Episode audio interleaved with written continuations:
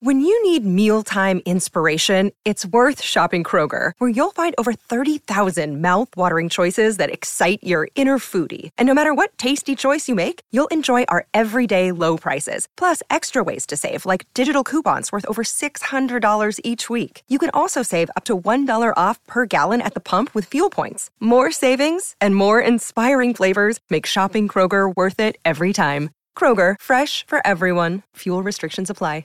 Mother's Day is around the corner. Find the perfect gift for the mom in your life with a stunning piece of jewelry from Blue Nile. From timeless pearls to dazzling gemstones, Blue Nile has something she'll adore. Need it fast? Most items can ship overnight. Plus, enjoy guaranteed free shipping and returns. Don't miss our special Mother's Day deals. Save big on the season's most beautiful trends. For a limited time, get up to fifty percent off by going to Blue Nile dot com. That's Blue Nile dot com. Another day is here, and you're ready for it. What to wear? Check. Breakfast, lunch, and dinner? Check. Planning for what's next and how to save for it? That's where Bank of America can help. For your financial to-dos, Bank of America has experts ready to help get you closer to your goals.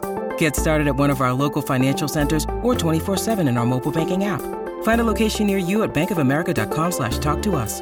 What would you like the power to do? Mobile banking requires downloading the app and is only available for select devices. Message and data rates may apply. Bank of America N A, member F D I C. Oh, it's a goal. Who got the assist? Who got the assist?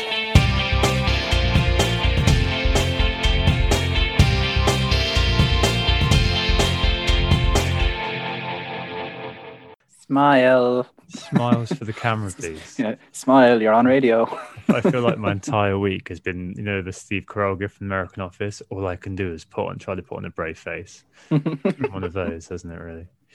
All right, uh, let's go. Hello, so the longest double game week in history has finally concluded and we're back to podcast trailing in its wake. Imagine the last time we did this, we'd not heard of Sea Shanty TikTok, lads. Amazing, really. Anyway, um, I'm not sure I've ever seen a week with such contrasting fortunes, and while many basked in the glory of John Stones' brace, others slunk off in a sulk at John Stones' no-show as the harsh binaries bit. To talk about it, the band is back together, having just about survived it all. Nick, you all right? I'm all right, thank you. Yeah, I think this game week certainly was a lot of prolonged pain for us. Um, I kind of missed the days, as you said, of just getting it all over and done with between the hours of three and four thirty on a Saturday. But uh, yeah, we'll get on to that in a little bit. Uh, just to remind listeners who we are. We are, of course, Who Got the Assist. Uh, make sure to join our mini league. Uh, the code is C P S U L F. We're joined, of course, by Anthony, F P L Stag. How are you? Good, thanks. Yeah, definitely one of those game weeks for all of us where, you know, at least we have a global pandemic to put things into perspective, so we can move on from it at least. But anyway, look, this pod, the agenda, look, we've had multiple mini pods with very short turnarounds. So we finally got a proper pod back um, with all the accompanying sections to boot, including correspondence. So it's back with a bang as well, with our first audio submission with a great poem coming from uh, an Irishman, but who's not living in Ireland right now. Um, for this week's main discussion, we're going to be looking at effective ownership and how much we should be paying attention to both effective ownership itself and its effects, which, of course, are not the same thing. There will, of course, be listeners' questions and plans for next game week at the tail end of the pod. But before that, we have the Game Week reviews and market forces. Lads? It's a bit of an interesting game review this week. I'm well aware, and congratulations, at the risk of sounding like the um, Come Dine With Me meme. Well done if you did very, very well and got a triple figure score. As you may have guessed, none of us did. And we're fine. We're fine. We really are fine. The finest person in, on the pod is, is Nick. How did your week go? Oh, dear. Yeah. So I think I scored eighty-one points in the end, but I also took a minus eight. So seventy-three nets in total. My rank is... Um, fallen pretty heavily. I was about forty-eight k, I think, before this game week, and now I'm at one hundred twenty k, so more than doubled. Not great at all. Had lots of problems with my team. Only one player scored a goal this week for me, which was Harry Kane, a single game weeker. Uh, Ruben Dias did all right in the defence, picked up eighteen points, a couple of clean sheets and an assist. But apart from that, really not a lot to shout about. Picked up a nice Martinez clean sheet, at least tonight, but damage was already done. And Robbo got an, um, a clean sheet as well. But yeah, the midfield, dreadful. Souček blanking, Fernandes blanking, Salah blanking.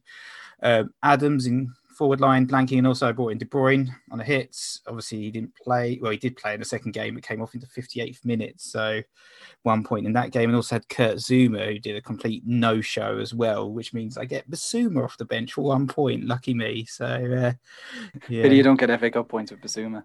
I know, I know, I know. Exactly. Uh, but we'll, we'll move on swiftly to, to Tom. I think you're up next. I don't think you did much better. No, I only got two more points than you as the procession of misery continues. Uh, eighty-five minus eight of seventy-seven. I got no goals throughout this double game week. Zero, zilch. I also had no City defenders, and I also had no Antonio. I also used my triple captain on Kevin De Bruyne, who got an assist in the first game, as well as missing out on quite a few.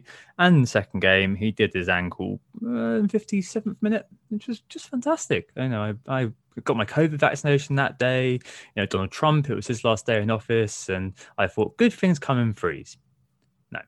Well, I guess got three points from him because I had him triple caps from him, but it didn't quite work out. And what was really galling, okay, it's one of those things where you're kind of like, ugh, uh, because I had so much time to tinker for the double game week, I kind of got trapped into I could have had it itis, basically, because I had two choices. Um, I removed Son, Rafinha, and Alioski, and I had two possible permutations. One was one I went with, which was K D B, Dawson, and Souček, because I was just, oh, you know, I need to get West Ham in. The other iteration was K D B, Stones, and uh, Emile Smith-Rowe, which I'd been able to do perfectly. And uh, I kind of went for the first one, and I think I did myself out of about twenty-five points just through that brutal binary there of just going for option A over option B. It's just one of those things, really. But yeah, really annoying. I can't remember a double game week where I've had no goals. The likes of Vardy not doing anything, uh, Souček deciding to actually be a defensive midfielder for once. Fernandes, Salah, all these players just blanking. It was a yeah, it was quite a difficult week as well because it was so long, like waiting for the red arrow just to kind of be locked in. But there we go. As Nick said, we move, which I think is just one of those horrible phrases people say when they're a little bit upset and want to pretend they're fine. Anthony, and um, yeah, some people say Salah as well. Cut that out. Um, no, moving on to me, I guess, a ray of sunshine here with uh, ninety-eight points minus four, so ninety-four in total. Uh, that's actually enough for the smallest of small green arrows. That's the second week in a row that I've gone up about ten k, so two hundred seventy-seven k to two hundred sixty-nine k. Um, effectively, I think most of my team performed as I would have hoped, only that I had Cancelo, not Stones, and I had Watkins, not Antonio. So there's the guts of a thirty-point swing there between those two choices, which, of course, look, you, you make these choices. Cancelo was something that I was someone who I've had on my side for a while. The side grade was never on, and I knew that there was a day that Cancelo would get benched. Unfortunately, it came in the double game week. Uh, Watkins, on the other hand, that was a decision I made just before this game week, um, trying to figure out who to bring in for D C L. I didn't trust Antonio to play both games, as he did. Simple as. So I brought in Watkins, who had slightly better fixtures going forward, and looks like he'll have double game weeks uh, kind of coming down the line. Didn't quite work out as well this double game week, but I'm still quite happy with him for the longer run, so it's okay. Martinez, clean sheet. Cancelo, one clean sheet. Dias, obviously, with a pretty decent haul. Dallas, I put into my team instead of Saka. There was a few points lost there along the way, but whatever, that was, you know, the decision I made, and I'm happy with it uh, overall, in spite of the fact it didn't work. Soufal, twelve. I had De Bruyne a captain, didn't triple captain. I didn't uh, change my mind from the last pod, so that was fine. sixteen points there. Salah, Fernandes, Souček, Watkins with only one goal. Um, Kane with only one goal as well. So look, it's it, it was a fine week. It could have been a very bad week, as uh, my co-hosts can attest to. It could have been a fantastic week, and like you know, you could have had forty, fifty, sixty points more than this. But overall, I think I'm quite happy to have escaped this whole entire, you know, double blank game week, double game week zone without having used any hits and only taken green arrows from it, uh, in spite of the fact that they were tiny ones. So I, I think I can be pretty happy with that overall, and well set for the the rest of the second half of the season. Hashtag points. That's what I've got to say to that. Right, I didn't say my rank, by the way, and that's because I haven't looked, and I won't be looking next week. Sorry, darling, right. I can't. I can't read seven figures. I'm sure. I think. I think it is still six. I'm joking. I, I, I haven't checked. I, I didn't want to look. Right, let's move on swiftly uh, to the market forces uh, with Kevin De Bruyne, Jamie Vardy, both notably um, injured since the midweek action. Uh, what's been going on, Nick? Yeah, it's it's been pretty busy actually in the market um, in the wake of the double game week, and I think many managers are, are not really waiting around; they're just cracking on with their moves. And obviously, there's been a few injuries as well, which has spurred the market on. I guess starting with um, who's been sold, it's obviously De Bruyne and, and Vardy both being sold heavily because of injuries. So five hundred fifty thousand transfers out for De Bruyne and three hundred fifty thousand transfers out for Vardy. Um, also, the likes of Calvert-Lewin being quite heavily sold with three hundred twenty thousand transfers out. I believe he might be coming back in to fitness now, um, and Zuma didn't play, of course, so he's been heavily sold, two hundred twenty thousand transfers out, and Salah as well being quite heavily sold, one hundred sixty thousand transfers out for him, um, having blanked now in five games in a row, last scoring in that game week I didn't own him, where he got sixteen points in thirty-three minutes. Um, but I'm not bitter about that at all. Uh, the players being brought in, of course, it's John Stones, that twenty-seven points, ridiculous um, return for the double game weeker. I think he was going to be heavily bought in anyway this week just because of City's fixtures, but four hundred thousand transfers in for him now at the time of recording, which is um, pretty ridiculous. Uh, like Maddison, actually, is quite an interesting one. He's the second most transferred in player right now with two hundred ninety-five thousand transfers in, um, three goals in three games for him. Um, Antonio, another double game week hero there. He's got uh, obviously scored two goals. He's third on the list, and and it's uh, it's Kane and also Gundogan, um, the cut price K D B replacement, who's six point four million cheaper, um, and scored forty-one goals in the last four game weeks. Um, has had two hundred thousand new transfers in for him as well. Yeah, to be honest, I think what you're seeing is just an awful lot of people reacting to the double game week and reacting to injuries. It was um, they're they're fairly sensical transfers, I guess, from that perspective. I think the increased activity, like these numbers of transfers in are, and transfers out, are much higher than we'd usually see when we're doing market forces. But I think that just kind of tells you how long the game week has been, and a lot of people would have made their transfers as they usually do habitually on a Thursday or Friday, and we've just kind of seen those already wash through a little earlier than we usually would ahead of a game week. Yeah, I was surprised to see the rises and falls already happening with F A Cup action to come. But, I mean, as you said, it's habitual, isn't it? And people are, managers are creatures of habit. All right, let's move on um, and move on to the main topic this week, which is about effective ownership. Um, so, as I mentioned earlier, things went from excitement to bore off from us. And a lot of that was rooted in effective ownership, which we're going to take advantage of having time to do a proper pods to chat about today and answer, you know, what do we think of effective ownership in F P L? This game week was a really kind of harsh binary, wasn't it? For us, I didn't have Stones, that's for sure. Maybe I didn't have any City defence myself. No, Anthony, you had Dias, and Nick did you had some coverage there. Didn't have Antonio, and it kind of reminded me as well of the Project Restart as well. And there are a few game weeks where if you didn't have Antonio, you didn't have Sterling, well, you didn't get a green arrow, you, you were absolutely screwed. So what is effective ownership? Uh, one of those things that you do hear kind of floating around. I'll do my best to define it here. Hopefully I can kind of make it um, as simple as possible. Uh, but effective ownership are points you gain or lose against the average. This can be versus the overall game as an average, in your kind of local rank area as being a defined sample, uh, or another defined sample, for example, the top ten K.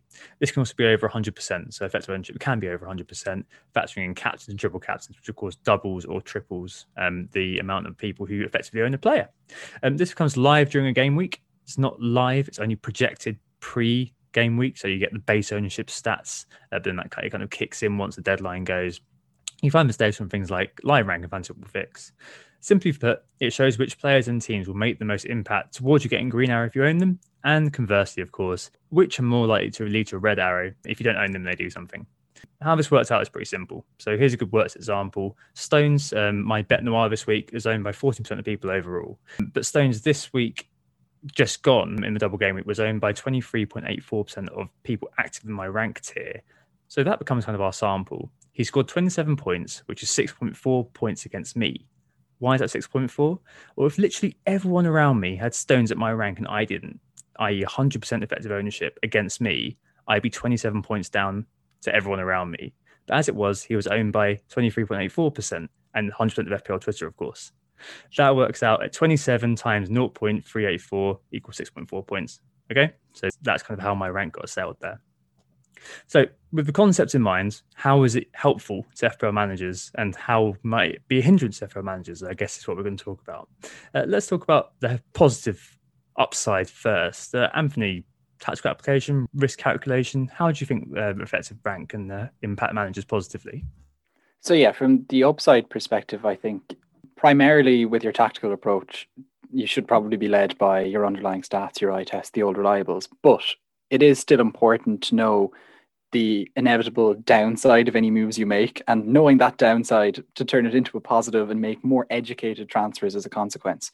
So you can look at, for example, you know, consider it the opportunity cost, the player that you don't pick up, deciding who that player is that you buy and who the player is that you didn't buy can be aided by looking at effective ownership and understanding who's going to hurt you more. For example, right now, if you were looking at buying a Manchester City defender, because uh, Stones is already quite popular, and of course, as we just said in Market Forces, he's being bought in in en masse.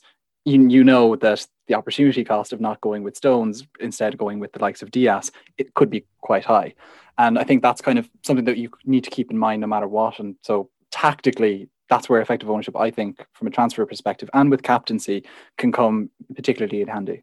I do find it very useful, and I think when you're kind of assessing the danger points both inside and, and outside of your team, so you can look at it um, as positive light. For instance, you know, the likes of later, as we've talked about previously on the pod, famous upside chaser, um, targeting some of those um, low-owned players like Martial to try and gain an added edge against um, their rivals just because of low effective ownership. And you can talk about other players, for instance, um, you know, likes of Mahrez, who might have a particularly low ownership if you're looking for a specific differential any week, as opposed to sort of following the, the masses, I suppose, with, uh, you know, targeting likes of Stones.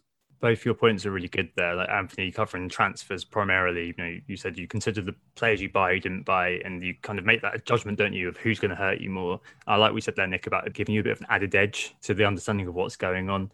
I think captain particularly is where effective ownership really crystallizes, because you're able to kind of see, if my captain bangs this week, I'm going to make one hell of a gain. Or on the other side of it, if my captain bans this week, I'm going to be in the same boat as everybody else. And you can therefore kind of assess, um, as Anthony said, the risk reward, the opportunity cost of going with that out there punt uh, versus going for the kind of the herd pick, I suppose.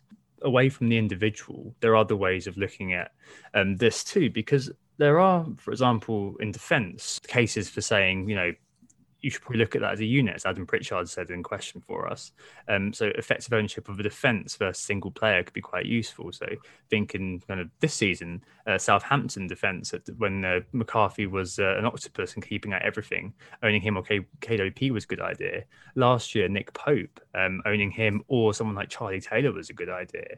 And this is where we kind of had that kind of old idea of compound differentials, remember them? Um, so the idea was that if you if everyone's got one or two players and having that third player and kind of the impact of having the set, therefore it was the thing that set you apart. So think about the old days when Lallana, Firmino and Coutinho were all plausible to own in tandem, or Kane, Ali and Eriksen, or maybe Rose from uh, uh, Spurs that year. Nick, defence-wise, I mean, is it something that you look at in terms of effective ownership? I mean, James Justin this year, for example, you've not been very happy with, have you? Yeah, James Justin certainly has been pretty punishing in terms of his effective ownership, just because of the sheer amount of people that own him. So, for instance, this week he scored fourteen points, which was six point four four effective points against me. In fact, it was Leicester really and West Ham that just really punished me this week. No other team really did any impact on me, on me but it was West, West Ham and Leicester. So West Ham was twelve point nine seven. Um, there was a gain from that Premier League team against me because I only had Souček as my coverage. And uh, Leicester, I didn't own anyone, so they had a, they had a gain of nine point three nine.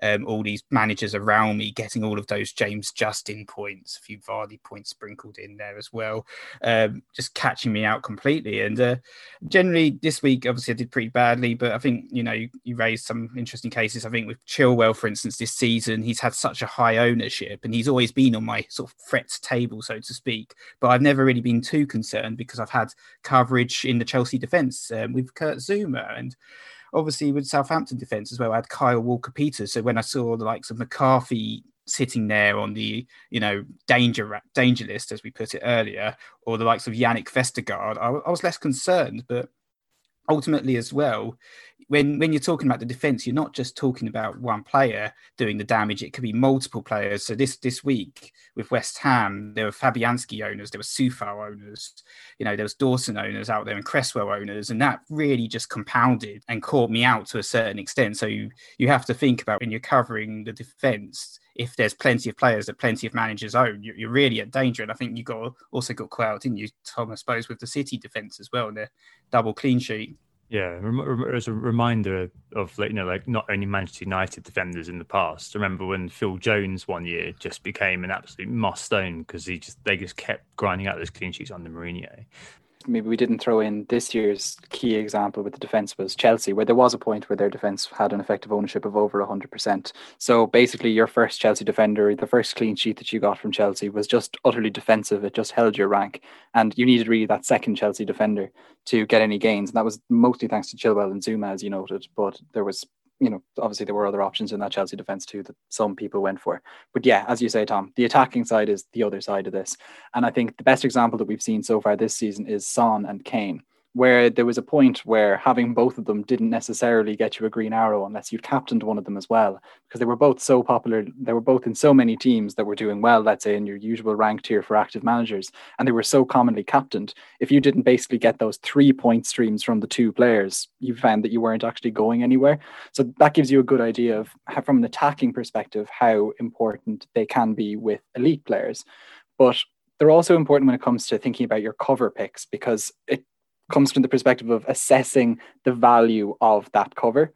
That, okay, you have your top player, which would be, for example, with a Manchester United, would be Bruno Fernandes, but you have to assess how much value you could get from the likes of Marcus Rashford and to what extent he could cover Bruno Fernandes' points if he does well. And there comes a point where Bruno Fernandes, for example, is so popular, highly owned, that your cover could no, is no longer a cover and is actually just a, dis- a discrete tactical choice against the popular player.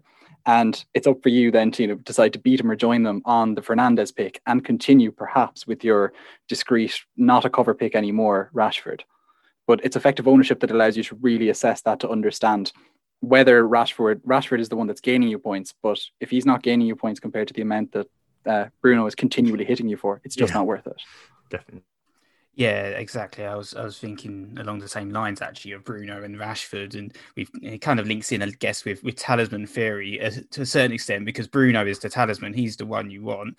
Obviously, you can try and cover Bruno with Rashford, but you know Bruno's actually outscored Rashford by forty-seven points this season, which is pretty ridiculous considering Rashford's not really having a bad season. He's got seven goals and five assists to his name, but still he's still being outscored by a whole forty-seven points. And you know, I've I've made mistakes in the past a little bit as well. I mean, this season I, I tried to perhaps cover uh, Salah with Jota, which uh, was working okay until he got injured. But in previous seasons, I've made mistakes such as trying to cover Sanchez with Özil in, in the infinite, infamously poor double game week for me. And, uh, you know, so it's very, you have to be very careful with these sort of things when you're covering the midfielders. I think certainly with the defenders, you can cover other defenders with, um, because obviously the clean sheet points are all kind of shared, but with the attackers and the midfielders, with the element of talisman theory, I think there's a little bit more risk in that kind of strategy.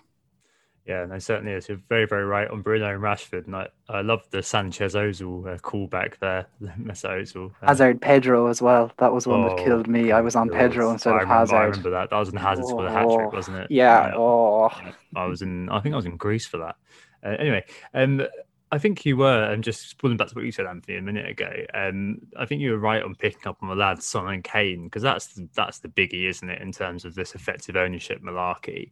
They've got a huge base ownership. So Kane forty-five percent at the time of recording, Son fifty-eight percent. So if there's a captainable game week for Spurs, um, you're often looking at over one hundred percent effective ownership for both players. That means you don't gain by owning, indeed only slightly gain by captaining. The whole thing reeks of, you know, downside protection, arse covering effectively. Just as a case in point for my team, for example, there's two times this season I've gone without Spurs. Uh, the first being the game week nine wildcard.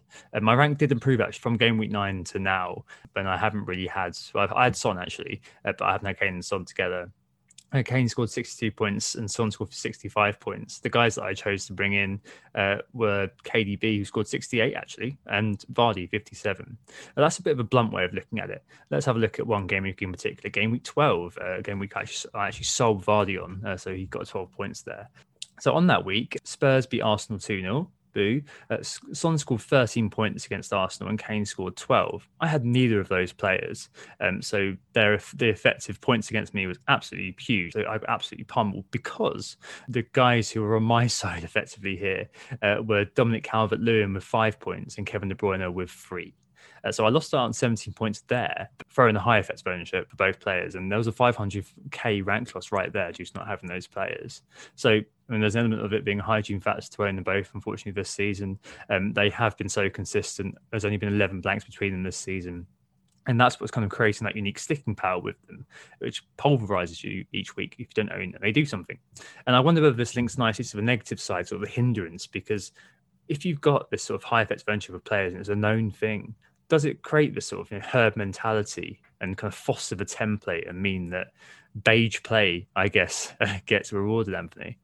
Yeah, I, I think it, it definitely does. And, and maybe this is a problem with using effective ownership to lead your transfer decisions, is that if, if F P L was about trying to create the perfect template team, then yeah, you, you would work solely based on effective ownership. And of course, you would do quite well from that, presumably, um, if the template is going well, um, because albeit marginally, the compound differential of having that team would uh, lead you along nicely, because nobody else would have, you know, necessarily the exact template team that you have, as things tend to shift around. So there is, of course, an issue with leading everything with effective ownership. But at the same time, there is great value in what the likes of uh, Fantasy Football Fix or Live F P L offer you, which allows you to look at ownership and especially effective ownership in order to base on your picks, and it helps you to mitigate risks. It's, as we've noticed, particularly useful for defenders who, of course, score as a unit as opposed to just as individuals. Not as useful when you've got defenders who get as much attacking returns as, let's say, uh, Trent Alexander-Arnold and Robbo would have got last season, or Robbo continues to do this season. Um, and it's also very useful, of course, for making transfers, especially, I think, from a defensive perspective, that is to, to fortify your rank, because you know the players that are hurting you. For example, for me, it's James Justin as a player who just continues to hurt me, and it seems like I can't, I, I'm really making a bold choice to go on without him, even though I had him earlier in the season, and like many people, was afraid of Ricardo Pereira coming back. So... This is this is the problem with effective ownership, is that, of course, it's extremely useful and you should pay attention to it, but it's not the be all and end all. And F P L is still about picking up points and enjoying the game, not just maximizing yield from popular picks and reducing risk. Um, we are F- FPL managers, not actuaries. Yeah, I think the the fact that effective ownership is so tactical and kind of fosters this gamified reading of the game makes it feel so sort of unmagical and very sort of clinical. And some people just don't like that, in the same way that, you know, stats had a bit of a blowback when they first came out. You know, the famous Jeff Stelling rant against X G. I mean, there is kind of a fluffy side there as well with um, with effective ownership. So uh, as usual this year, I'm doing badly. Sigh, little violin comes out. Um, and I found it really hard this year, particularly, like, because you've got so many games to watch and you've only got eleven players playing. And I've said this before, um, but they're, they're, you've only got eleven players for you and innumerable ones going against you. Watching every game, you know, or maybe, you know, loads more than normal, it really heightens those sort of sliding doors moments where your player could have got something, especially clear of K D B on the triple, triple captain this weekend, oh, I'm sorry, this week. And it deepens, at least for me, that sense of sucker punch when a player I don't own happens to return. And basically, all of this for me is fueled by my understanding of effective ownership. Like, I have players I know I really don't want to score, as well as players I overlooked, like Stones, as I mentioned earlier on. And you know, I wish I had the personality to watch games and kind of not think about things that way and not think about fantasy football. And some may be like, oh, shut up, you saddo, just enjoy the football. But I can't, just can't do it anymore because I'm, you know, obviously deep into the F P L. So I mean, I, I must admit, this week I hit a bit of a brick wall with it, and uh, there was a bit of morbid curiosity of watching my rank fall and fall, uh, but really didn't feel good. So I've actually removed Fix from my phone and I've stopped checking live rank like during the week. It's just too much, and I might kind of stop checking Twitter a little bit as well. I've got no problem with people posting their points and stuff like that, but I mean, for me, it was just one of those things where I, especially when Kate, when, when De Bruyne went off, that was a moment where I was just like, right, you know, I've got to, I've got to think about this a little bit better. Um, obviously, that's through the lens of me doing poorly. Like if I was doing well, probably the polar opposite. I'd be loving looking at my live rank going up and probably be posting to Twitter as well. Um, But yeah, I mean, that's just an example of how perhaps effective ownership can have like a negative psychological effect on managers. Uh, sorry, Nick, uh, if you've been waiting patiently, what's your view on all this? Uh, I think, yeah, you, you explained it pretty well. I think obviously I had a pretty shoddy game week as well. And and it kind of makes you not want to go on social media when you kind of see this this slow burn of people celebrating their points over the course of the week. And and that's just um, that's just mainly because of the way the schedule's worked out. Especially this particular game week has been the sort of the longest game week in history, hasn't it? And one of the most painful ones. But I think, you know, sort of moving back, I guess, to sort of effective ownership and sort of, as you said, the reinforcement of herd behaviour. You know, I looked at like one player, for instance, and this is Patrick Bamford, and this is a player I haven't owned all season, but every every, every game week I go on to Live F P L and I can see that Bamford has about a seventy-eight percent or eighty percent ownership around my rank tier. And, you know, that that adds a fear element every time I see him on the ball, and he gets plenty of chances, doesn't put many of them away thankfully, but he does get plenty of chances and makes it sort of very scary, I guess, watching Leeds um attack with him. And and you know, it's the whole idea of bringing in Bamford just because of fear is it's just so lame, isn't it, ultimately? And it does make you think, am I gonna, if I wanted to do a transfer, for instance, get rid of Shea Adams finally and bring in Bamford, you know, am I doing it purely out of fear and the, the effective ownership, or am I actually doing it because I think he's the best pick um, that I can afford? And you know, reality is I might want to actually do something a little bit more exciting, maybe like bring in um, Edison Cavani or something like that, or Lacazette, or even someone like a, a cheeky punt on Neal Maupay. But it's not it's not, not worth it, is it? Because you know, you've got that risk of Patrick Bamford getting that haul and absolutely ruining your rank. And I guess that's kind of like, you don't really want to play F P L with fear, do you? You want to play with um, for fun and, and bring in random players and have a bit of a laugh. But the whole concept of effective ownership kind of makes you think, actually, should I just do the safe thing and, and bring in Pat, uh, Patrick Bamford? Yeah, it's it's just the risk versus reward thing, isn't it, writ large? So, you know, my risk is there's an opportunity in going for a down the path less trodden, um, but obviously that can then bite you spectacularly, brutally, uh, as we've seen in kind of all sorts of seismic uh, fifty-fifties going wrong this season. I guess that kind of brings us back to the overarching question here, like, what do we think about effective ownership? Um, for me, I think it's something that I completely agree with what Anthony was saying right at the top about it being a really useful kind of tactical tool, which helps you to understand and kind of plan your um, plan your moves, plan your captaincy, and it's just kind of another um, element of information in the arsenal of an F P L manager. Um, but I do think that there's kind of limits with it, especially if you're not doing very well. If you're doing very well, then it's obviously kind of one of those kind of great friends to have. For me, it's a bit of a false friend at the moment. I just don't want to know, and I want, I'm kind of shunning it right now, I'll put it that way. But I think that that kind of through my own personal lens, and I think that effective ownership is one of those things that I do really like. It's just one of those things as well that from a watching football perspective, I wish I didn't know about, and I do sometimes rue the day I learned what effective ownership was. But I suspect that's going to be the, the, the answer you'd expect of me. Um, Anthony, I suspect you've got a more bullish view on it. Definitely, I think I have a much more positive view of effective ownership than uh, the two of you guys, but maybe that's just uh, the game week speaking as much as anything else, that uh, at least at the end of the day, uh, because I knew that I had Watkins and Martinez to come, and I was on about a grey arrow, I reckoned that my arrow was going to go green at the end of this game week, even if I just got a, um, appearance points. So I felt that a little bit better having looked at the effective ownership and knowing what was going to happen. Uh, but overall, effective ownership, I think, is extremely useful from a transfer planning and captaincy planning perspective, basically allowing me to figure out what I might miss out on if I make a certain decision. And whilst that's a very, you know, negativist outlook, I use it to try and propel my rank in a positive direction. And I think it's just that framing and how you use it, and don't use it as a stick to beat yourself in the middle of bad game weeks. And you know, that, that does mean distancing yourself from Live F P L when things are going badly, and trying to not be that guy who doesn't tweet when things are going badly, but inevitably doing a little bit of that along the way as well. Yeah, I think it is something that we shouldn't really let it rule our thinking, but it is ultimately an important part of the F P L game and Um, your strategy, and it's something that you do have to factor in when you're making your decisions.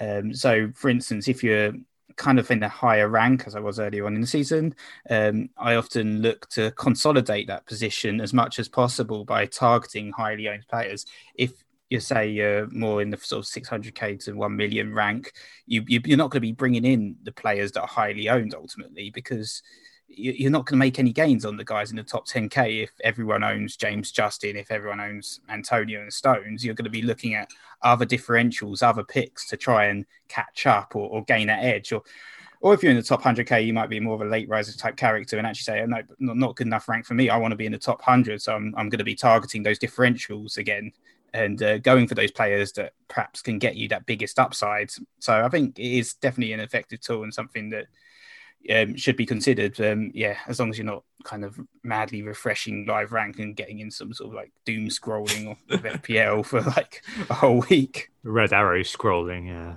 yeah. All right, cool, good chat. Let's uh, take a break there and move on uh, to the correspondence and Q and A. Who got the assist? Who got the assist? So we're back, and it's time to catch up with the Who Got the Assist mini league. As I said earlier, the code is C P S U L F if you want to join. And yeah, it, it's it's a lot of change actually in, in the league. Uh, the top five all having used chips, um, got four bench boosters and a triple captainer. So um, in, in fifth place, it's Gunnar Lemelin. He got one hundred forty-nine points this week. Ridiculous score. Um, So and he's climbed fifty-four places in, in the Who Got the Assist mini league as well. So very impressive. In in fourth, we've got another riser here with, with Nicola. He he got one hundred thirty-nine points, also bench boosted. In third, we've got Wallace Clark, um, one hundred twenty-five points for him, um, also bench boosted. In in second, we've got Ryan Longstaff of the Longstaff brothers.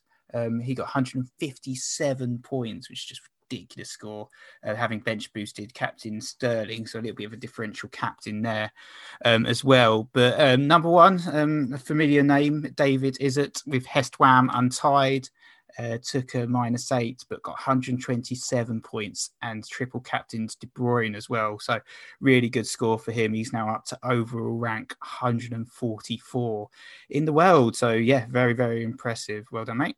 Cool, yeah, very well done, guys. So I'm just jealous of those monster scores, to be honest. Uh, my time will come again. My time will come again. That's what I keep telling myself. Right. Speaking of something coming again, it is the correspondence. Yes, the section we thought we'd seen the back of, but no, it's back. Here it is, limping into view, the wolf we can't shake from our door. Anthony, what's going on? Yeah, it's, it's one hell of a poem. Yes, indeed, Tom. We've got the correspondence section. It's finally back um, after a few weeks where we couldn't fit it in because we just wouldn't be basically doing any of the correspondence justice if we fit it into a pod that had a shelf life of the guts of twenty-four hours, if even that, over the last while. But we've really made up for it with probably the most spectacular piece of correspondence thus far, if I was to say so myself, if I was to dare to do so.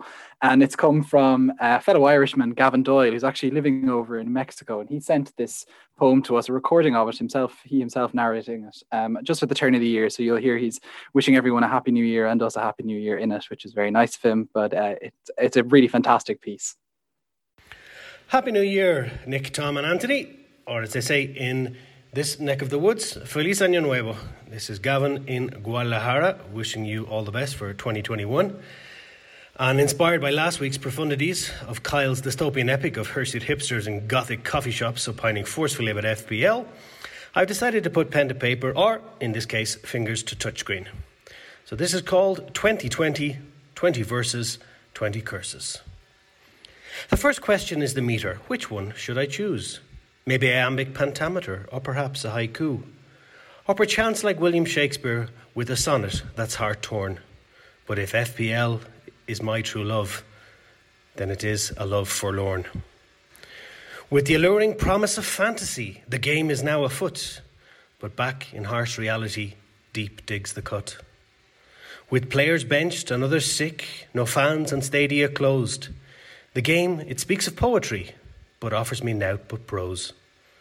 Prepare for the doubles, hold on to your chips, above all beware the blanks, but with each unending squad rotation, once more my overall rank sinks like a stone, further neath tossed waves, all the while my sub-goalie continues to make saves.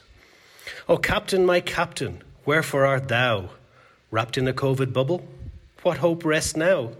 Perhaps my bench can steady the ship and ride out the storm as my mini-leagues slip.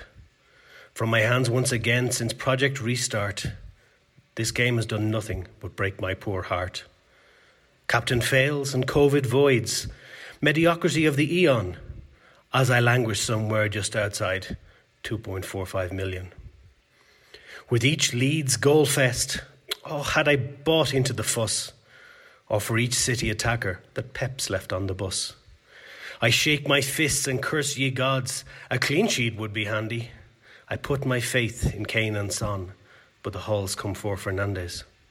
And as for Salah, the Egyptian king, he shall crush those he opposes. Except this week he faces Red Sea United and their in-form striker Moses. I take point hits and roll the dice and build team value slowly. But all the while, my best scoring man is still my alternate goalie. Is there any hope in sight? Perhaps a change of luck. But the light at tunnel's end is but a fast oncoming truck. Yet I struggle on regardless, some arrows green, more often red, and I tune in optimistically to hear pearls of wisdom said by Anthony, Nick and Tom. What's the latest? What have I missed? Who scored three bonus points and who got the assist? Perhaps their inside knowledge can bring me in the know. I may not win the game at large, but perhaps just Mexico. So farewell two thousand twenty, twelve months of chaos and discord. At least as Fantasy Bundesliga, where last week I got up to fourth. But F P L is a cruel mistress who taunts me over and again.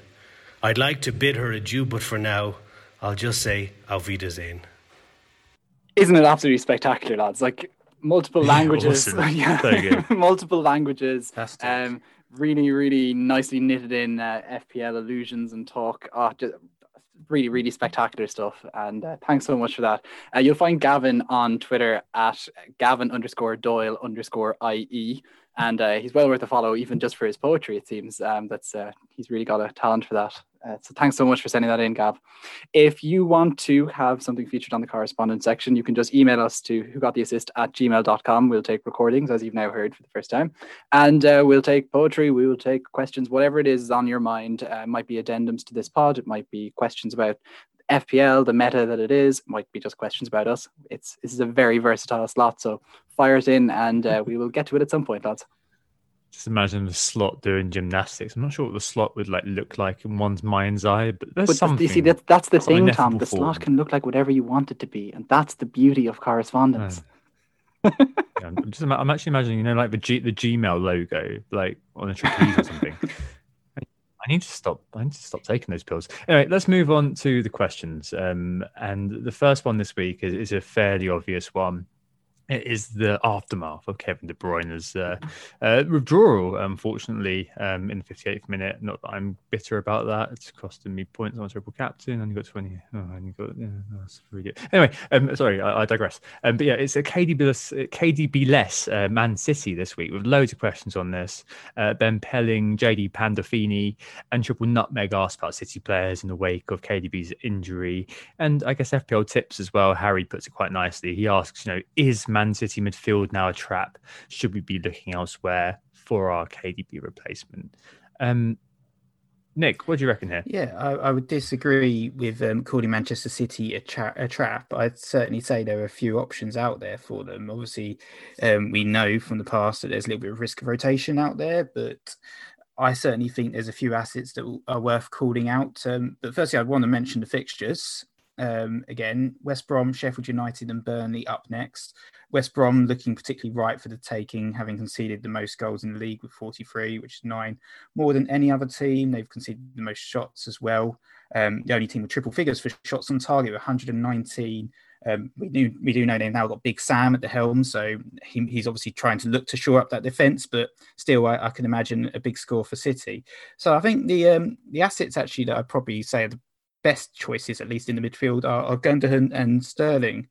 I'm actually pretty interested in Sterling myself, um, just as a straight replacement. I've got the money, obviously, because I'm selling De Bruyne and he's around the same price. So um, I'm, I'm thinking that could be quite a nice differential this week. Um, Gundogan, he's obviously the cheap alternative that we saw in the market forces. Um, he's had four goals in five games and it's only five point five million. Both of these guys were rested in the cup as well, which... Um, is a positive, I think, because probably means they're going to start in a league. And and Pep's going to be pretty peeved off with half the team that started in the Cup this week. And they're probably all going to be on the naughty step as well after going one nil down against Cheltenham. So I'm I'm probably... Yeah. I'm I know it's a risk. We've done this in the past, trying to predict him, but I've, I'm feeling relatively confident that these guys are going to start. So I think that's a good shout.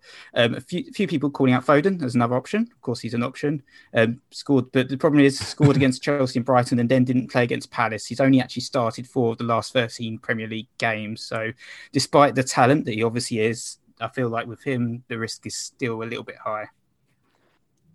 Fair enough. I think on Sterling, I just wonder if you weren't interested in him when one of the best chance creators in the world in, F- in Kevin De Bruyne was fit, why are you suddenly interested in him when he's absent? I, I, yeah, I, I can see why the straight stop appeals by some sense of kind of logic, but it feels a bit of a shortcut to me. I don't know, uh, with Kevin De Bruyne out, it makes sense to decrease investment in City's attack. We've got a question on their defence in a minute. But nonetheless, as you pointed out, Nick, you know, City got good fixtures. And in my view, uh, the gun dog is the guy there, the gun dog wagon, um, as I as I perhaps call that.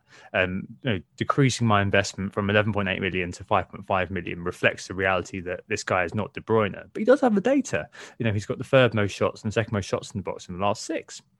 And the money you free up, if a gargantuan amount of money you free up, uh, means that you can invest elsewhere. So maybe you'll put money into their defence, you know, upgrading your four point oh piece of trash to Diaz. Or maybe next week you'd be looking at kind of saying, oh, you know what?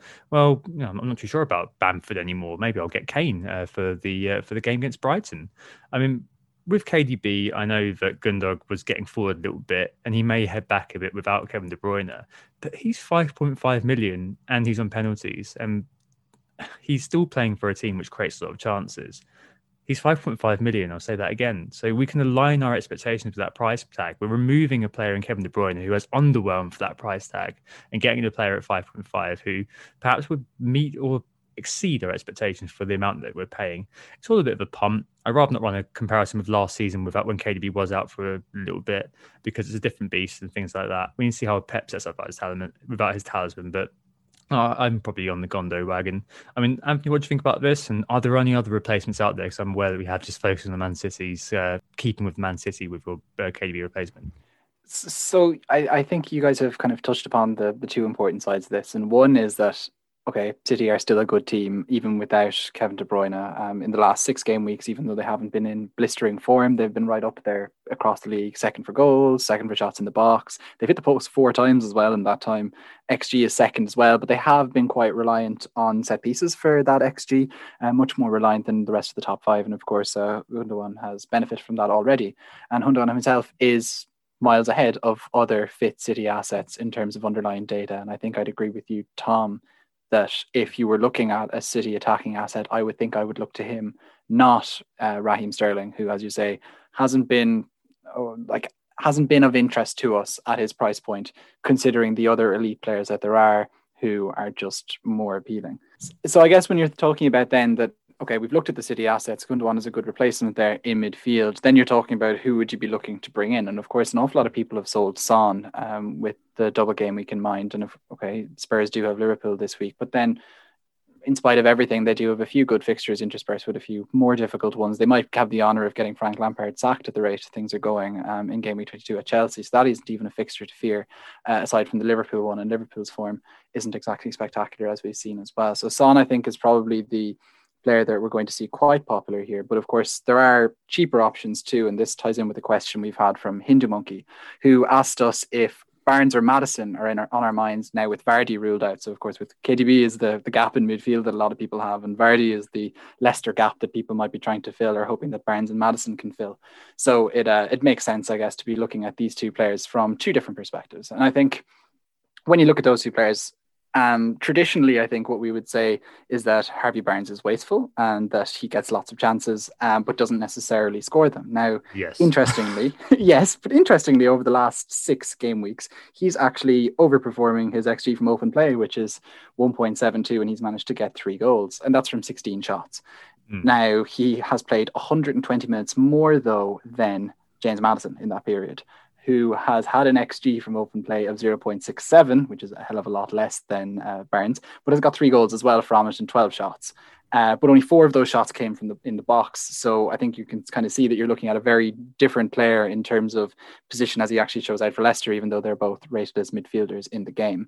Um, so both are players that have good days, and Leicester themselves are obviously doing quite well at the top of the table.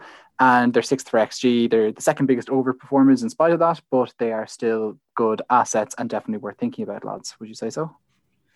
Yeah, definitely. I think despite the fact there's fewer minutes, just boiling it down to the key kind of uh, metric, uh, Madison's only one point behind Barnes over the last six. So thirty-four points for Maddie, thirty-five for Barnes. And as you said, the data is a little bit, um, it is very similar. It's just that Madison's obviously got that creative edge Uh, to what he does, and Barnes takes a lot more shots. The quality of those shots, however, I'd say is fairly low. So while he's got the volume, um, he does not have the quality behind that volume. And obviously we all remember the hat-trick against Aston Villa, especially you, Anthony. Um, and But I think that that was maybe one of those weeks where everything went right for him. It literally caused lockdown. Yeah, yeah.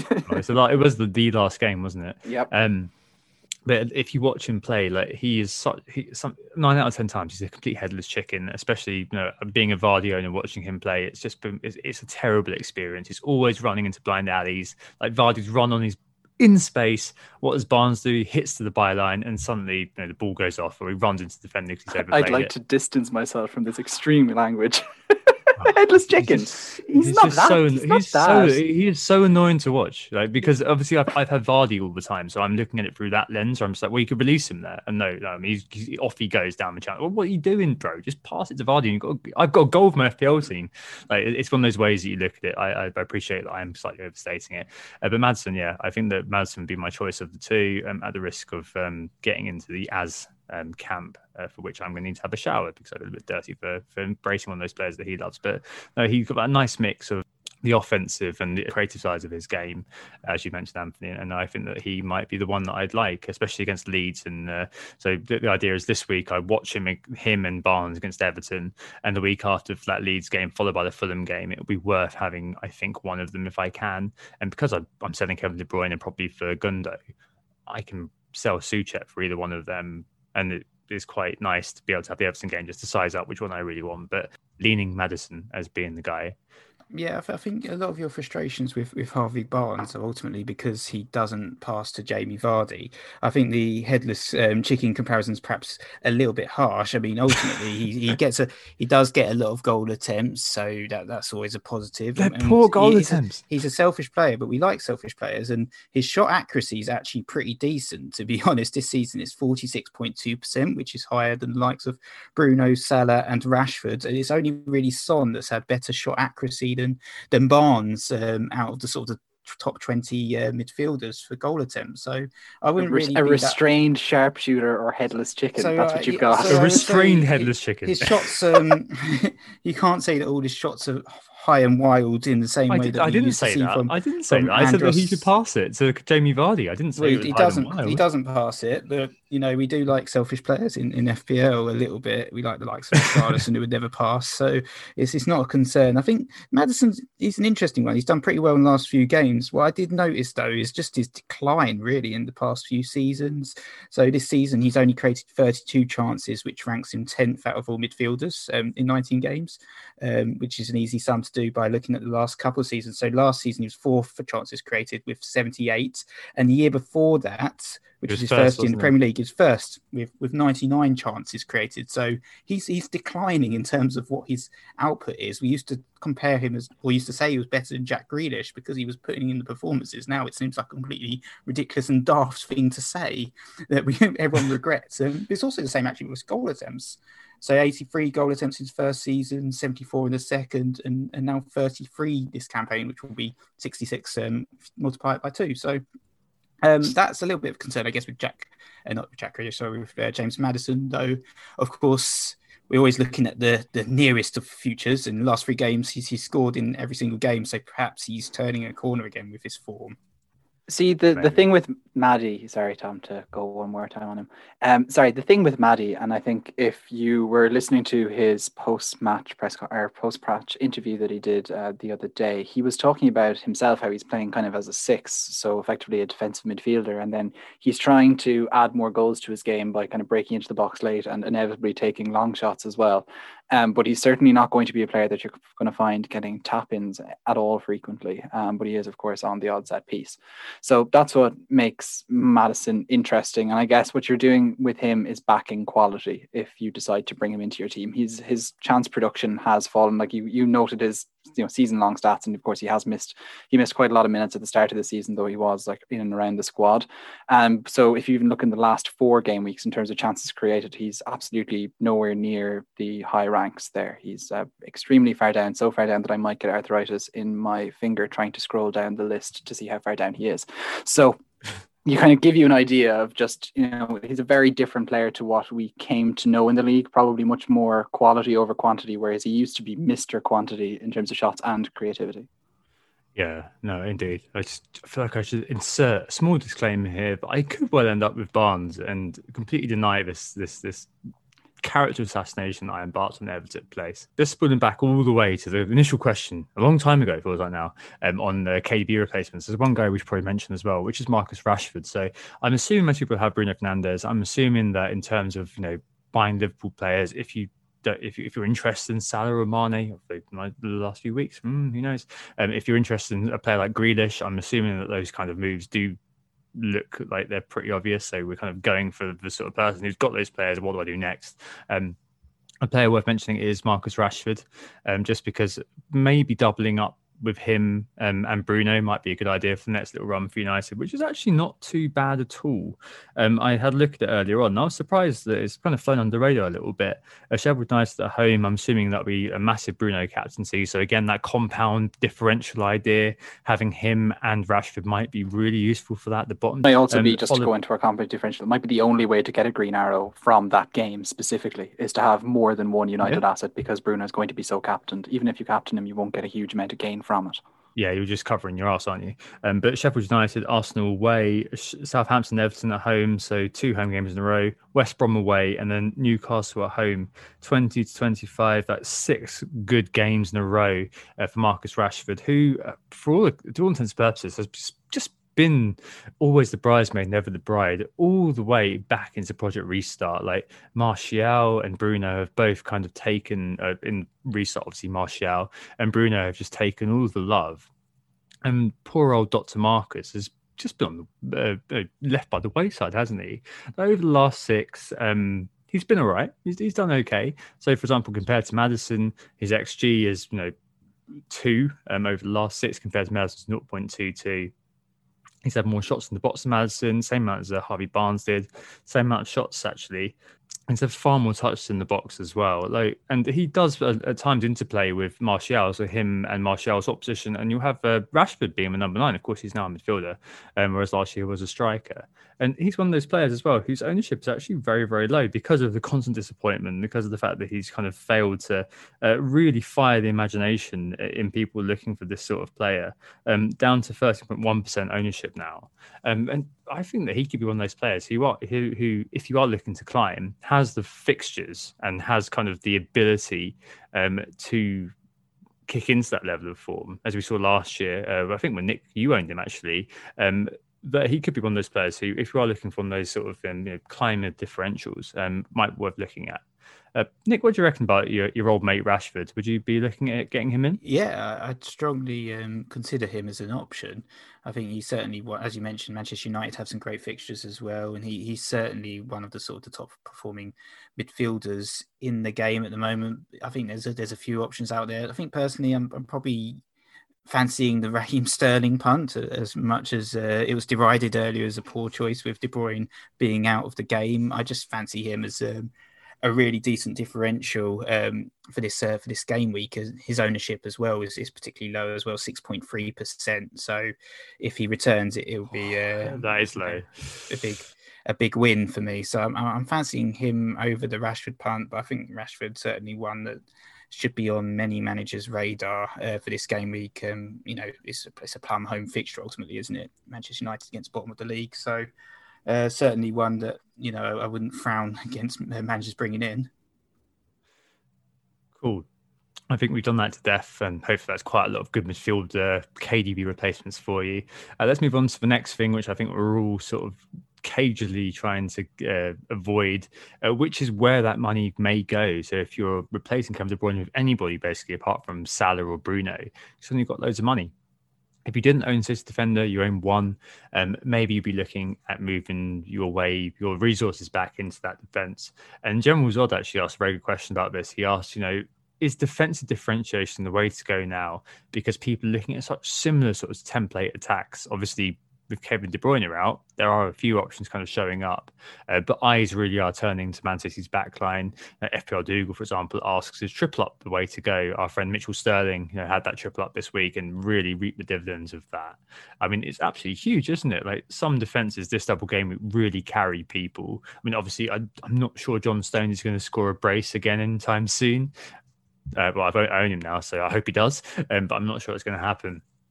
But what really, you know, surprises me about all of this is that looking at the ownership of Manchester defence, it is still really low. Like I, I'm, I'm, I'm shocked, flabbergasted by that. None of them, I don't think, are about twenty percent. It is easy points, and I really wish I did it. And uh, yeah, obviously hindsight's a beautiful thing and makes you look very, very stupid. And my God, looking at those numbers, I feel very stupid now. Yeah, it's actually interesting, Tom. You've picked up on the same detail I did. And, you know, we're being asked here about double ups and triple ups. And that's definitely people who are looking at the City defence through the lens of uh, F P L Twitter and people posting pictures of John Stones and other City defenders this week um, on their timeline. Uh, even in my uh, ranked tier, you're looking at uh, thirty percent, thirty point seven percent is the most owned of those players. And that's uh, Stones. Uh, Cancelo and Dias are about twenty-six, twenty-five percent each as well. And uh, Ederson actually has uh, fairly decent ownership as well, kind of double figures. So, They're both all in. They're all interesting ones, and I think when it comes to City, we talked about Gundogan earlier. I think that you, really one of the questions you need to ask yourself is: do you think that your third City defender or Ederson would outscore Gundogan over the next few weeks? And even if you think about the last six, Stones forty-nine, Gundogan has forty-four, Dias forty-two, and then you've Ederson and Cancelo both on thirty-one points. So you know there's a bit of a there is obviously a bit of a difference there. I think Ederson, you know that you're not going to get any bonus points from him and not many save points, but there is the consistent clean sheets if you believe in those. Whereas Cancelo, you've got the uh, rotation risk. Uh, rest in peace, me in the uh, double game week. So that's kind of what you need to consider. I think you should be looking at the double up. I think you should probably be considering the triple up with that basic: do you want Gundogan or do you want Uh, Cancelo, Stones, uh, Ederson pick name that's appropriate for your team. Yeah, I think with Ederson, you've got the Martinez factor.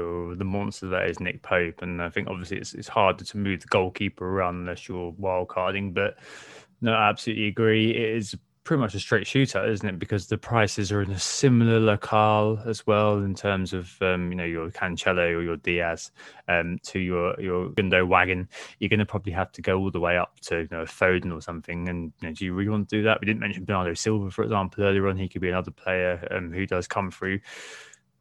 I mean, really, that kind of Stones Dias sort of uh, duopoly is probably going to be one of those things that does uh, persist for a while. Nick, what do you reckon here? I mean, defense in general, is that the way to differentiate at the moment? Do you see the big at the back, your kind of signature move coming back, do you I reckon? Mean, yeah, it might do, to be honest, especially if you're talking about people moving money from De Bruyne to Gundogan and you've got extra six million to, to play with. Why not kind of go with four um, you know, expensive centre-backs? And actually, to be honest, this this game week, it was all about the defenders, the midfielders and attackers, apart from perhaps Antonio, did absolutely nothing. The teams um, with the huge scores had the likes of Stones, um, the likes of Dias and, and Soufal and James Justin, which is these kind of monster scores. And, you know, if you went five at the back, you would have probably smashed it. So, um, yeah, I think there is a case potentially for expensive defenders. Obviously, the Manchester City ones, I'm, I'm looking at Stones. I was, I was looking at him anyway uh, before his brace, unfortunately. But um, I've got Kurt Zuma to get rid of, so it is quite an easy move for me, that one. So that's definitely something I'm considering there. Obviously, I think um, it's worth highlighting the Manchester United defence as well. Uh, plenty of options there. Um, but, you know, Sheffield United at home up next, that's probably going to be a clean sheet guaranteed, isn't it? And after that, it's, it's quite a nice run, as you said. Arsenal potential clean sheet, Southampton potential clean sheet. They've got games against West Brom and Newcastle as well, so you can keep them for quite a while. Someone like Maguire, and and you might get a goal that's not labelled a, a foul at some point as well. So uh, yeah, I think I think United defenders potentially could be part of a big big at the back Um, element. I think the other team actually I wanted to talk about quickly was Aston Villa. I know a lot of us own Martinez already, so we might not be considering doubling up, but they've um, certainly been very solid as well over this period. Um, and yeah, they've got nine clean sheets over nineteen games now. Um, actually, I think it's less than nineteen games because they've had a few cancellations. So they've got some double game weeks coming up as well, which good time to invest in Aston Villa. And they've got Burnley, Southampton, West Ham, Arsenal, Brighton as their next five. So could could be another three, potentially even four clean sheets in there. You know, probably not, but you're going to get some clean sheets from the likes of Matt Target or something that only costs you four point six million. And he's he's he's uh, rocked mm. up with an assist and some bonus tonight as well. It's, it feels like they they could potentially be the, the new Southampton or something like that. In fact, they've been pretty defensively solid for a while, as we doc- documented on the last pod. And so that could be a nice kind of under the radar pick. Uh, let's move on to the next question. We did not, uh, in that defensive discussion, mention Robertson or Trent Alexander-Arnold, and that would probably be one of those things that would be unthinkable at the start of the season, unthinkable at many points of this season. Uh, but Liverpool rip-off is one of those things that has been coming up in the zeitgeist a little bit. Uh, F P L Ultimo asks, what do we do with Liverpool assets? With Kevin De Bruyne injured and Man City's defensive options less than six million, do we hold and hope things turn around as we've got lots of spare cash? I mean, I, I love to see what people are doing with uh, saying, I'm selling Salah this week. Where's it going? What are you doing? If you're also, if Kevin De Bruyne and Vardy are also out of the equation, what, what are you doing with that money? Um, or he asked, do we just get rid? I think Liverpool were quite an interesting one. Just have a look at, actually. So I did a comparison of the last six weeks and the last and the six weeks before that. So I did a comparison of game week fourteen to nineteen and game week eight to thirteen. And as a team, what's happened is that their shots on target has hugely decreased, and obviously goals have as well. But a lot of measures have remained stable. So things like, you know, shots in the box, big chances. There's been a slight drop off in X G, but they've had more shots in this last period and haven't really scored very many, in fact, at all. It's just that the quality has diminished. Defensively, actually, they're better uh, than between eight and thirteen. They've had far lower big chances uh, conceded, for example, and far lower X Gs conceded too. That is this kind of stat anomaly has been mentioned by quite a few people on Twitter outside of the F P L sphere too. So Grace on Football and also James York from StatsBomb have said things to this effect. Um, Grace said, for example, that per the Unstat data, the, cho- the chance of Liverpool scoring zero goals in the last four is a measly zero point one six percent, which is madness. I mean, they've had seventy-two shots in that time. Um, and I looked into this a little bit more. Uh, their X G in that in the last four has been five point five two, which is half of Man City, incidentally. But there have been no goals. What's happened? The quality of shooting has diminished. So the four before this, their X G was nine point nine and they scored fifteen goals. Of course, that was fueled by Palace, in which they scored just below half of that number. And it's also crazy to see the quality of chances decline too. So between game weeks twelve and fifteen, uh, their X A uh, was seven point eight. In the last four, it was just five point six two. There's also the extra game in the last four as well. So it's last four game weeks rather than last four games. This is where the eye test becomes really important. I saw, uh, again, a few kind of uh, people said, I didn't watch the game, but their stats were amazing. I don't really understand what's going on. I mean, if you if you do watch the games, again, we're, we're not eye test wankers here. We know that, that we are always going to favour the stats. Data-driven insight is what we do. But if you watch the games, you know they look flat. They're out of ideas. And The Athletic this week were reporting that it's a second coming of Klopp's funk that he uh, experienced at Dortmund, where again all we did was just work hard on plan A rather than scratch together plan B. And we see this a lot of time with managers um, who've kind of won everything and struggled to motivate the team a little bit more. I remember uh, Ancelotti and Chelsea, for example, just went through that period of like twelve and thirteen games where in press conferences he'd just say, we've got to focus. That's all he had to say, because he was just like, I've, I don't know what to do. Like, my players just don't want to perform at the moment because they've won everything. I, I'm struggling for ideas. Nonetheless, I do expect them to start scoring again, um, but there is a bit of a tough run coming. Nonetheless, for me, I'm not sure if their top priority sales currently, looping back to what I said before, because there are other fires in loads of people's teams. I don't know what people are doing with Salah. I can see why I'd be selling the likes of Robertson, even though his underlying stats are pretty decent. I'm just not sure if their top priority sales currently. Um, Anthony, what do you reckon? Um, Liverpool guys. So for in my own team, personally, I only have Mo Salah. And I think just because I have bigger... Uh, fires to fight. Uh, you can read that as Kevin De Bruyne. He's going to survive in my side for at least another week. And I think he'll survive through that because we were talking about effective ownership earlier, because his effective ownership is going to remain high. And whilst Liverpool do have a number of tough fixtures, starting off with the Spurs game, there are good ones in there too. And as you say, Tom, I do think they're going to start scoring um, again. And like, they're not going to continue this like unbelievable barren run for sure, even if they are playing quite flat. It's, it's amazing. It really is. It's, it's, it's yeah. like Gamber's fallacy writ large when you just say, like, if someone said to me like two games ago, they're not going to score another two games, I'd just be like, you're an idiot. That's just not going to happen. Yeah, you'd, like, you'd have just been like, been there's somebody is going to do something. You know, someone's going to have a yeah. howler. They'll get a penalty. You know, like just any of these kind of things that happen to good teams. Um, but no, hasn't happened. But it will happen. Uh, as for their defenders, I was looking at Robertson, um, have continued to look at Robertson and have just never managed to get Robertson into my side um, because I can now get away with not putting him into my side for another few weeks and I can deal with the other fires that I have to fight. I will avoid buying him basically um, and I'll just leave them kind of settle down and get more players back fit and start playing a bit better overall, I guess. Uh, Nick, you do have Andy Robertson in your side, do you not?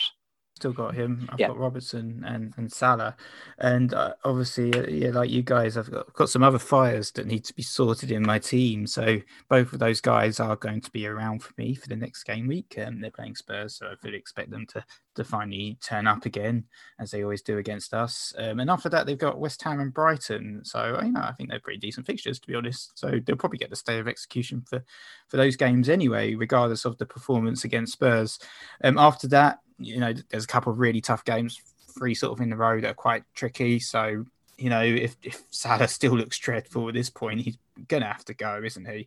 Um, same with Robertson. No, Robertson, we're saying, has not been doing very well. He's actually the top scoring defender in the game. So maybe that's a, that's a fallacy as well. Um, mm. So, you know, it makes sense, though, I guess, to a certain extent, if you are one of those managers that wants to get City defence in desperately and you're looking at Robertson and saying, actually, he, he's my biggest cash cow to, to get in the likes of Diaz or Stones, then that kind of makes sense to a certain extent. But, you know, we're, we're selling Salah. We always say this, you know, it's such a high risk, isn't it? The ownership. I, I thought I could get away with not owning him for basically one game and got punished when he performed and got sixteen points in thirty-three minutes. So, you know, there is that risk always with him. It's- Yeah, I'm. I just feel like I've got Robertson. I he just basically stays by default because I've got K D B to sell and I've got Vardy to sell. So he's like the third piggy bank or fourth piggy bank along the way.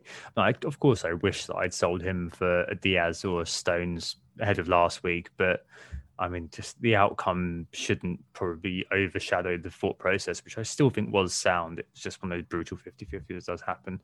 But yeah, no, interesting question. It'll be really interesting to see where Liverpool go from here. But um, as as we've said, I, I can't imagine it's a, it's going to continue um, in this sort of barren fashion. Final question this week, I thought it was quite an interesting one to throw in. Obviously, it segues us nice into transfers and captains, uh, but it is captain unobvious. Uh, so Gad Effendi um, asks if we should be considering non-premium captains now with our captaincy. Um, so City defenders, um, I've seen a few people kind of saying, oh, you know, I'm captaining Cancelo against West Brom, and I can see why. Um, obviously, he got the assist against Cheltenham, so maybe that's his uh, imminent assist spaffed, and he's not going to get on for a while. Um, but you know, without De Bruyne, maybe you know his uh, creativity's going to be needed, or Antonio, uh, for example. So hat tip to Taylor Cross, um, who added me this week with triple caps and Antonio. I created a little photo of you know, Randy Marsh from South Park with his balls in a wheelbarrow and photoshopped his face onto it. And I was just like, wow, okay, good luck, mate. And I absolutely came through with him. So really awesome stuff. Is it the time for us to kind of sit back and kind of think, oh, actually, the premium players aren't really doing the job for us right now.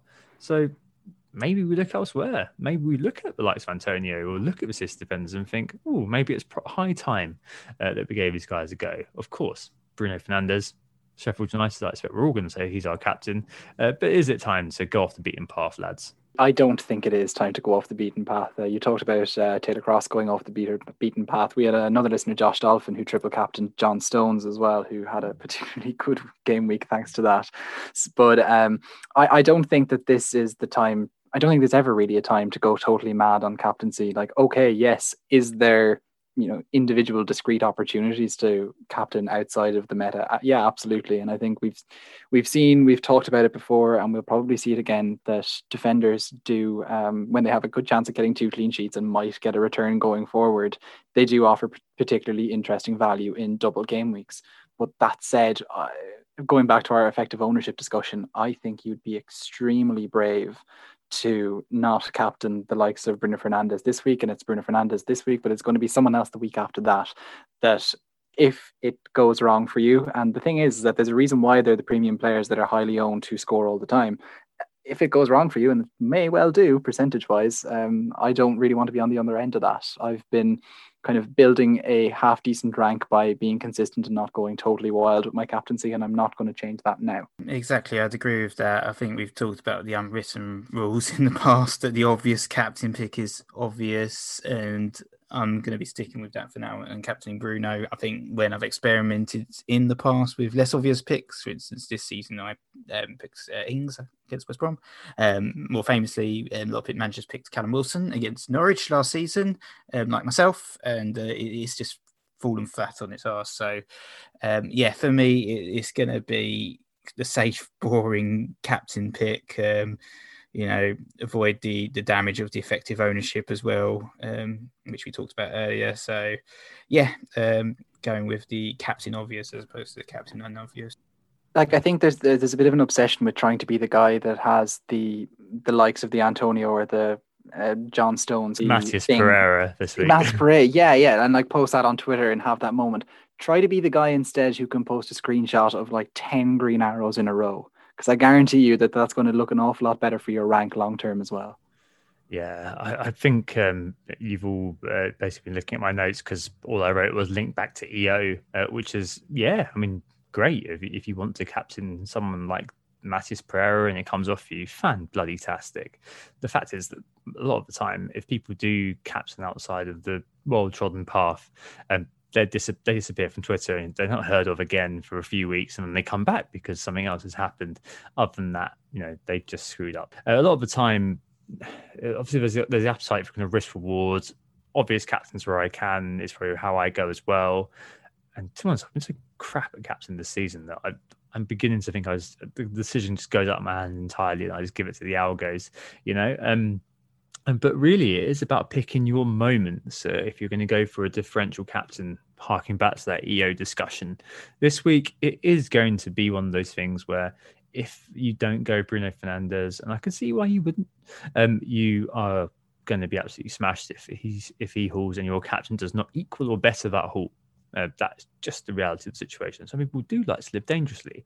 It's just one of those things where, do I want to live dangerously this week? Do I have an alternative that I trust? Is Cancelo, for example, going to equal the threat value of Bruno Fernandes? Mm, probably not. Will he if play? I, yeah, exactly. if, like if, I, if, if, if I own Rashford, then maybe I'd be more interested in that.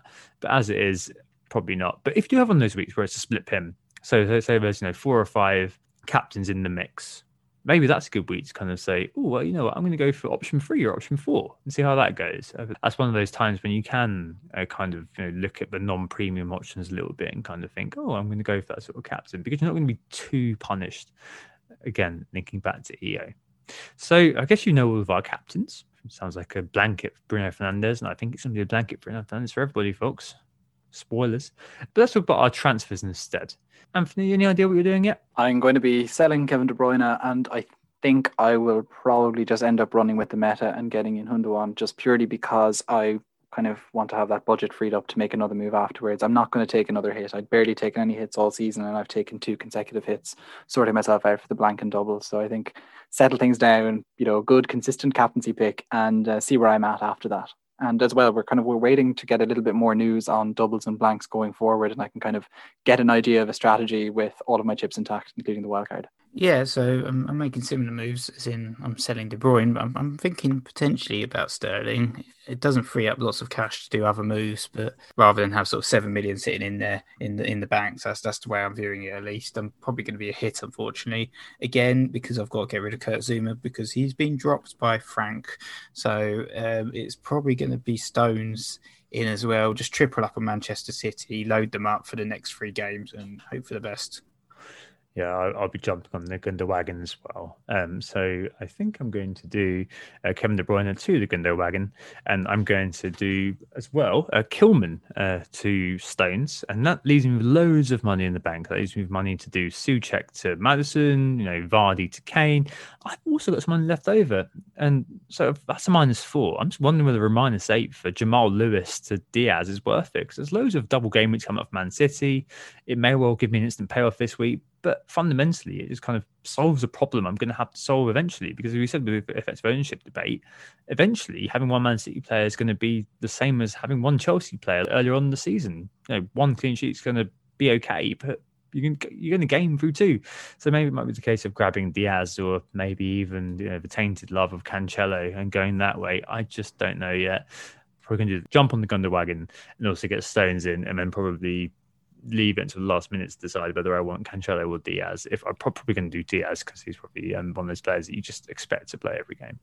I'd say if I was to take a hit, just to give everyone that speculative uh, idea that I might have if I was to run through with it later on, I would finally free myself of the shackles of Rhian Brewster, and I would bring in the man with the second highest X G from open play over the last six weeks, which is Da, da, da, da, da. Edinson Cavani mm. playing against uh, Sheffield United, who I think would be an interesting pick to have there on top of Bruno Fernandes uh, to make the most of that E O, you know.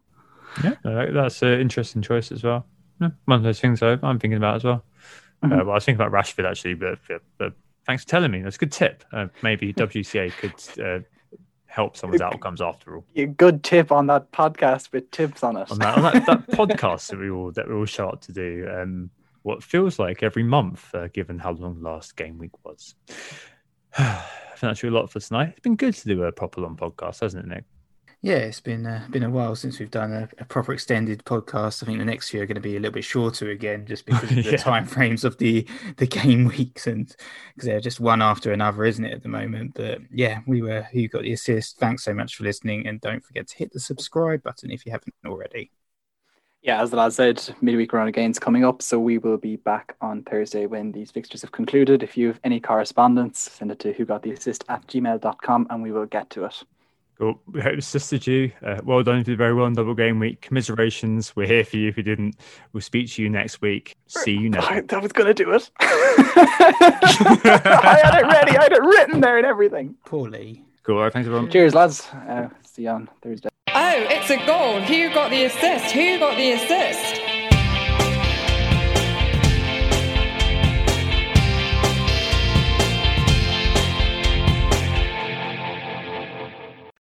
Sports Social Podcast Network.